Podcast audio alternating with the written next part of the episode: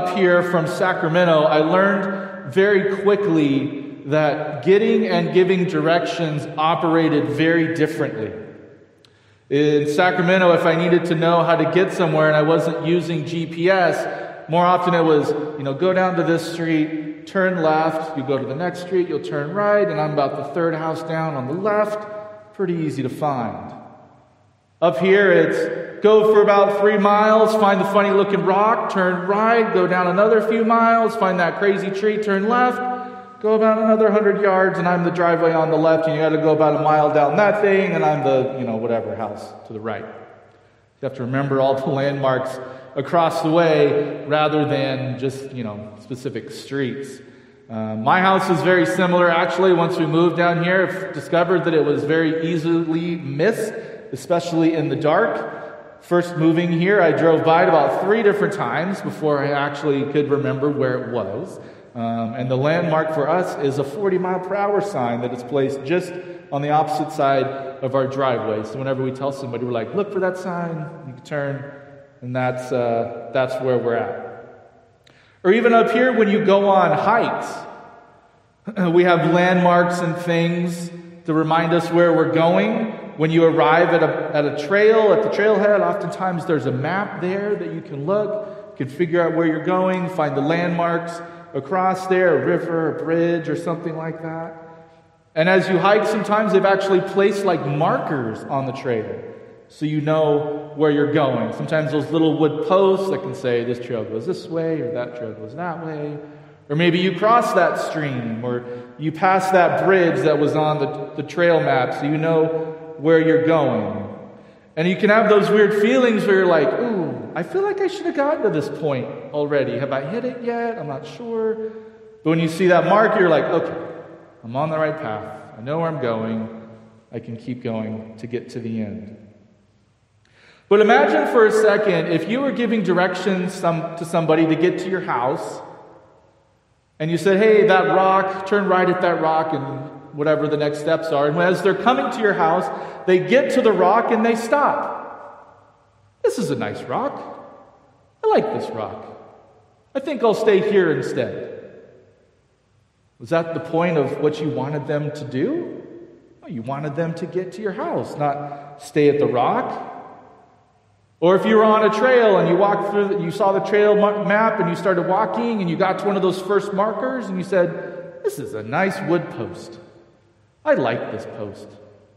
I think I'll stay here. Is that the point of going on the hike? No. You want to get to the end. You want to get to the destination. You want to see what's ahead. You want to see where the trail goes. They're reminders of where you're going. They're not necessarily the point of the journey. I'm going to ask you a question now to have you think about it a little bit, and then I'll re ask it of you again at the end of the message. But it is basically this What signs have there been in your life that you hold on to to remind you that God is at work? When has God worked in your life? What trail markers are those for you that you can look back on to remind you that you're on the right path or that God is moving you through? As we've read through the book of John, we've seen this. We've seen signs. He's pointed them out for us. But it almost seems like he doesn't let us stay in those moments. He's always pushing us on to the next thing. And then it says, and immediately, or then the next day. He doesn't want us to sit there for too long. He wants us to go on to see what's next, to move us on to something else, because John knows that there is a greater story to tell. There's something else going on than just the signs and the miracles and the wonders that we're seeing Jesus perform. And in that is basically the, the point of the message that I would like for you to walk home with today. And that's we follow Jesus not because of what he gives us, but we follow him in faith knowing that he will sustain us to our destination. We follow Jesus not just because of what he gives us, but in faith, knowing that He will sustain us through to our destination. So, our passage that we're going to look at today is, begins in John chapter 6. I'm going to start with walking us through verses 1 through 4, and we'll go through the rest of it as we move through the message. So in verse 1, it says, Sometime after this, see, John's just moving us along. Jesus crossed to the far shore of the Sea of Galilee, that is, the Sea of Tiberias. And a great crowd of people followed him because they saw the signs he had performed by healing the sick. And then Jesus went up on a mountainside and sat down with his disciples. The Jewish Passover festival was near. In these short sentences, in this introduction, John is directing us and directing us in what we should be thinking about. He's giving us context, like an introduction to a good book or a movie. He's trying to give us markers and signs to remind us that we've been on the right track. Here's some things you need to look out for as we keep moving ahead. First of all, it says a great crowd of people followed him because they saw the signs he had performed by healing the sick. This crowd was coming to Jesus because of all the signs and wonders that he had done. Last week we talked about him healing the man by the pool of Bethesda. They can see, this crowd sees what Jesus is capable of, and they're curious. They want to see more, they want to know more. Some probably have other intentions. Tells us that Jesus went up a mount up on a mountainside and sat down with his disciples. As you go back through the pages of Scripture, there's all sorts of important mountains. Mount Carmel, where Elijah meets God.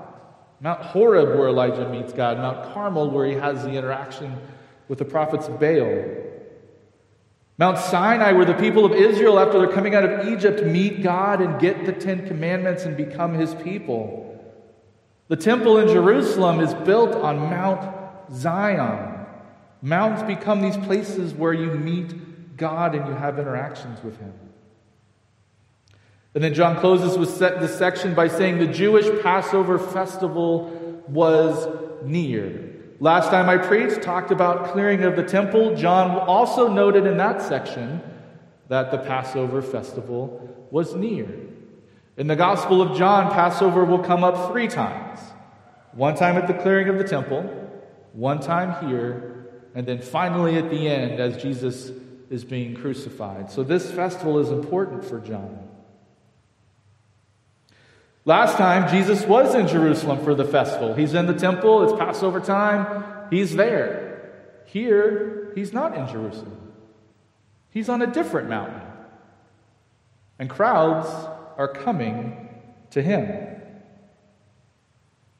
What was significant about Passover? If you remember from the last time I preached, Passover was this pilgrimage festival where people were encouraged to go to Jerusalem to sacrifice, to worship, and to celebrate the meal. Yet here we are, away from Jerusalem, at a different mountain, somewhere near Galilee, but Jesus is there. And the people are coming to see him on this mountain, and they're not going to Jerusalem. Passover recalls and reminds the people of their deliverance from slavery in Egypt. They had to sacrifice the lamb and paint the blood over the doorpost so that their house would be protect, protected from the plague of the firstborn, and they would not be affected by that, and that the angel of the Lord was going to pass over their houses. It was deliverance amidst extreme suffering. It was deliverance that happened around a meager, quickly eaten meal. If you read back about the Passover meal in Exodus chapter 12, it says, This is how you are to eat it with your cloak tucked into your belt, your sandals on your feet, and your staff in your hand. Eat it in haste. It is the Lord's Passover. Eat it in haste because you're going to be moving. You're going to be getting out of here. And we've had signs of God's power through the plagues of Egypt, and this is the last one that gets them out. And after Passover, they would eventually arrive again at Mount Sinai. In these four verses, it's like John is reminding us of the trail map that has come before. Here's these markers in the Old Testament. Here's these markers that we've already talked about in my gospel. Here's what you need to be reminded of to see what Jesus is doing here. And remember that we follow Jesus not just because of what he gives us. So we go on to this miracle that happens as the people and the crowds come to Jesus and the disciples on this mountain. Continuing in verse 5. When Jesus looked up, he saw this great crowd coming towards him, and he said to Philip, Where shall we buy bread for these people to eat? He asked this only to test him, for he already had in mind what he was going to do. Philip answered him, It would take more than half a year's wages to buy enough bread for each one to have just a bite. Another of his disciples, Andrew, Simon Peter's brother, spoke up. Here's a boy with five small barley loaves and two fish, but how far will it go among so many? Jesus said, Have the people sit down. There was plenty of grass in that place, and they sat down. About 5,000 men were there. Then Jesus took the loaves, gave thanks, and distributed it to those who were seated as much as they wanted. He did the same with the fish. When they had all had enough to eat, he said to his disciples, Gather the pieces that are left over, let nothing be wasted. So they gathered them and filled twelve baskets with the pieces of the five barley loaves left over by those who had eaten. After the people saw the sign Jesus performed, they began to say, Surely this is the prophet who has come into the world. Jesus, knowing that they intended to come and make him king by force, withdrew again to a mountain by himself. I love summer camp. I've been to kids' camp in Hume Lake more times than I can count, both as camper and a counselor. And as a counselor, I had a few trials with kids, some tests, if you will. I had one homesick kid who wanted to call home to talk to his mom every day at kids' camp. I had a kid who had peanut allergies and did not care. I had a kid one time get frustrated with another kid in a cabin and thinking he was making a better decision than hitting the other kid, chose to hit his bunk instead, proceeding to break bones in his knuckles, which required a trip, me to drive him down to the hospital that was closest. One time I had a group of kids in my cabin who was not from my church, but they were just coming to camp that week and wanted to participate. And one very specific night, they were being loud and not going to bed. They were keeping the rest of us up. We were trying to, hey, be quiet, be quiet. And one time when I said, hey guys, like it's really late, can we just be quiet so we can go to bed? One of them chose to respond to me with an off color word. I did not pass the test very well in that situation, I have to say, at 2 in the morning. But it is these moments of trial and test when we realize we can't rely on ourselves all the time. We have to rely on a power that is outside of us to fill us, to give us whatever it is we need for that moment, or to work in us even at our weakest.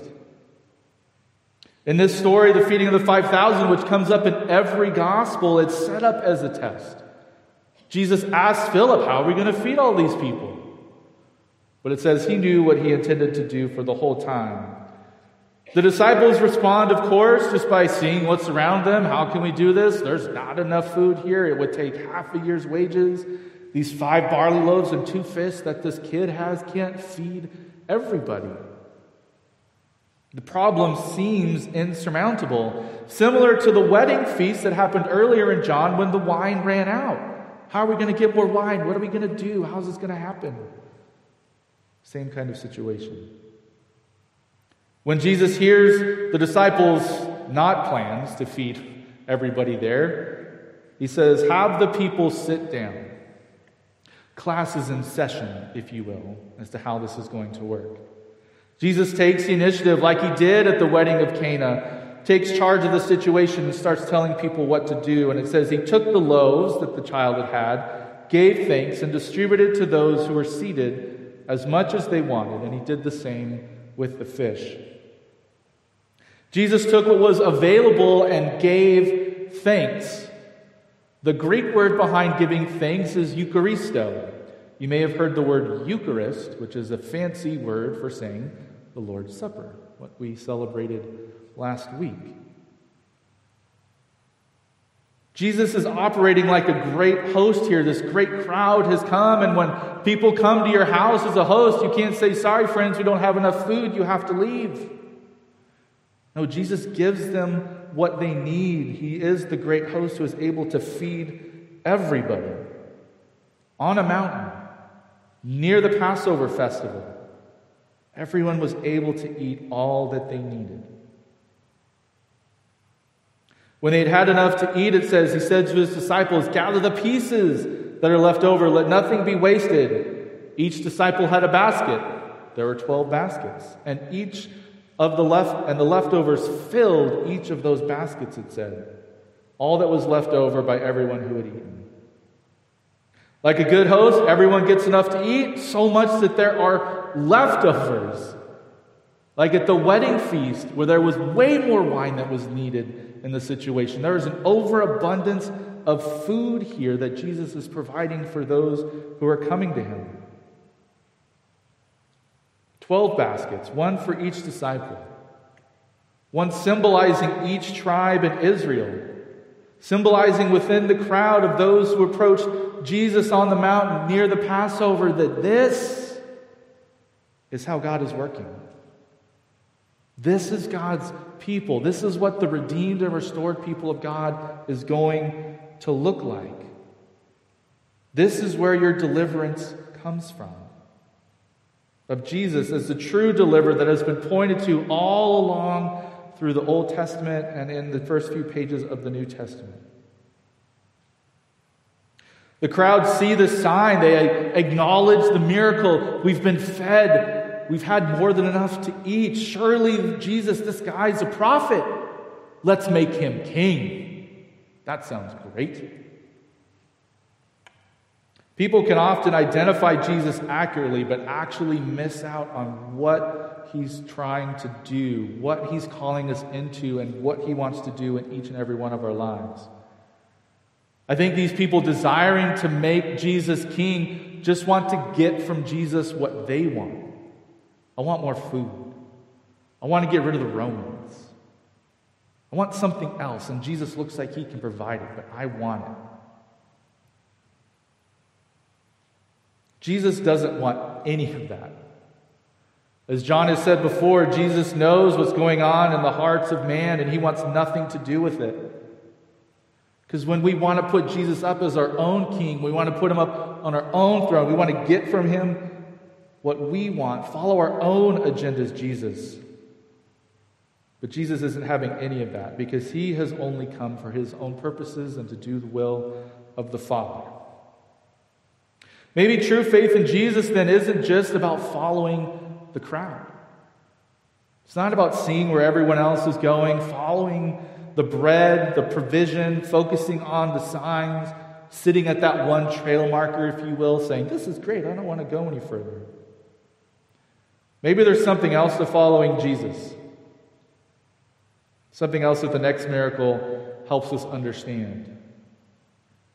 So after he feeds the 5,000, Jesus escapes to a mountain, and the disciples decide they're going to go off on a boat to the other side of the lake. Starting in verse 16, it says, When evening came, his disciples went down to the lake where they got into a boat and set off across the lake for Capernaum. By now it was dark and Jesus had not yet joined them. A strong wind was blowing, and the waters grew rough. When they had rowed about three or four miles, they saw Jesus approaching the boat, walking on the water, and they were frightened.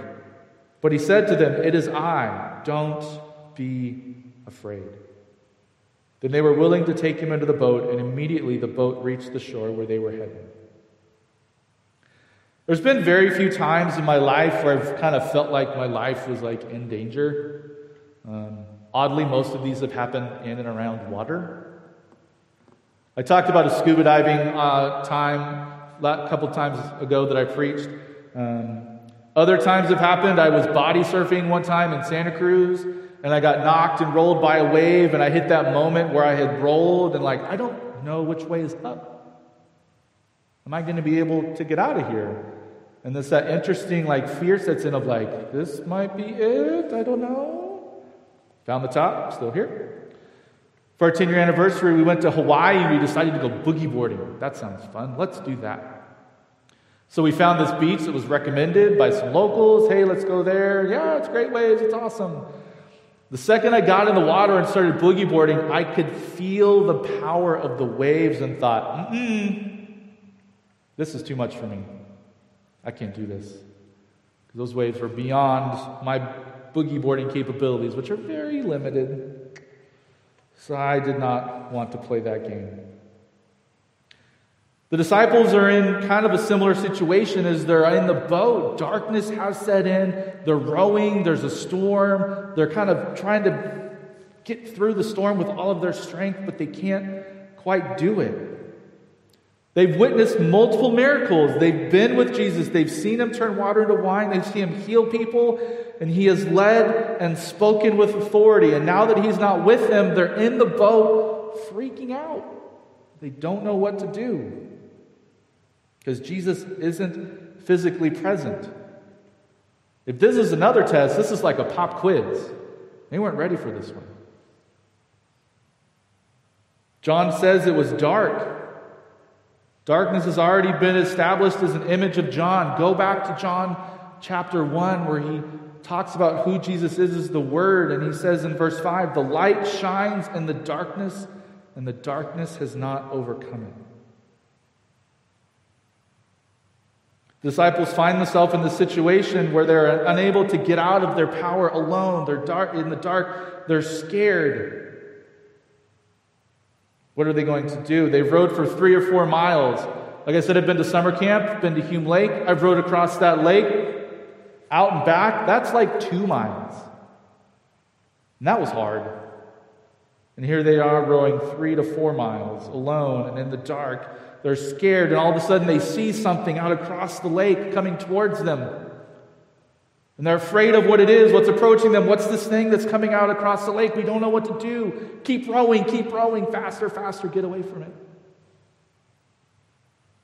Then the words of Jesus come out and cut across the storm and the wind and the waves, and he says, It is I.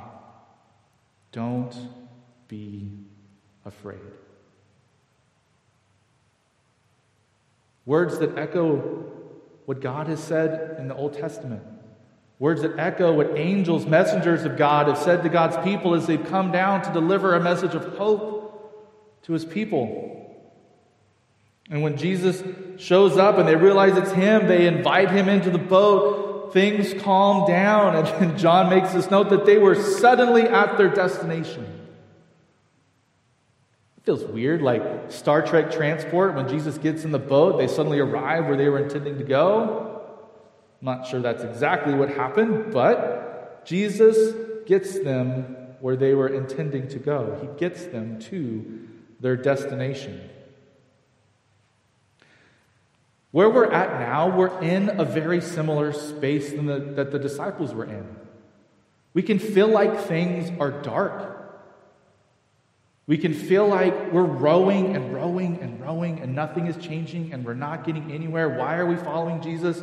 Where is Jesus anyway? He's supposed to be here, right? Like he's supposed to be helping us out. Why is he not here? We're straining at the oars of our life, wondering if we're making any difference. But in the end, it's our hope that as Jesus has held true in the past, as God has held true in the past, that we will see Jesus again. That he will come down and declare to each and every one of us, It is I. Don't be afraid. That Jesus doesn't just give us what we want, but that he sustains us through to our destination like he did with his disciples. The conclusion of this passage is a little bit odd I almost think of it like one of those old Benny Hill shows where they play the crazy music and people like are coming in and out of doors and going back and forth. You know, whatever. We don't know what's going on. Verses 22 through 24 conclude this way It says, The next day, the crowd that had stayed on the opposite of the shore of the lake realized that only one boat had been there, and that Jesus had not entered it with his disciples, but they had gone away alone. Then some boats from Tiberias landed near the place where the people had eaten the bread after the Lord had given thanks. Once the crowd realized that neither Jesus nor his disciples were there, they got in the boats and went to Capernaum in search of Jesus. Where's Jesus? We got to find him again. Where's he at? What's going on? We can be just like the crowd in the end, searching, searching, searching, wondering what's happening. Where can we find Jesus? We don't have anything to hold on to. But John makes this interesting note about the place where Jesus fed the 5,000. He calls it near the place where the people had eaten the bread after the Lord had given thanks. There's that Eucharisto word again. There's a mile marker now in that place of where they've been, where God had worked, what had happened in the past, and what's going to remind them, encourage them as they move on down the road that God is encouraging them on as they follow Jesus. What's important? Where the people had eaten bread after the Lord had given thanks. Last week, when we celebrated communion, that is our regular reminder of how God is at work in our lives, how God is going to show up, or we're pleading for God to show up in the future because we know He has provided for us in the past. It's one of those landmarks of faith that keep us moving forward, keep us on the path. It's a meager meal, a cracker, and some grape juice in a little cup or a dip of bread in the juice, that's not going to sustain our body. But it's what sustains our spirit. It's what God encourages us and enlivens us with to take those next steps of faith. It's the sign that will get us to our destination. It's the marker pointing us further down the road. Like I said, we follow Jesus not because of what he gives us, but we follow him in faith that he will sustain, sustain us to our destination. So I ask you again at the conclusion of this message what are those signposts for you? What are the markers in your life where God has shown up that you look back on and say, yeah, God provided back then. I'm going to keep going to the next marker? Where has God kept you moving? When things are dark, when the seas are rough, and you're not sure where to go. Hold on to those moments. Remember them. And know that God has sustained you then. And He will sustain you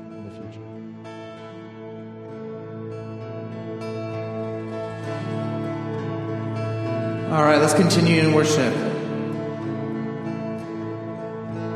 I'm standing at your door. My heart is calling yours. Come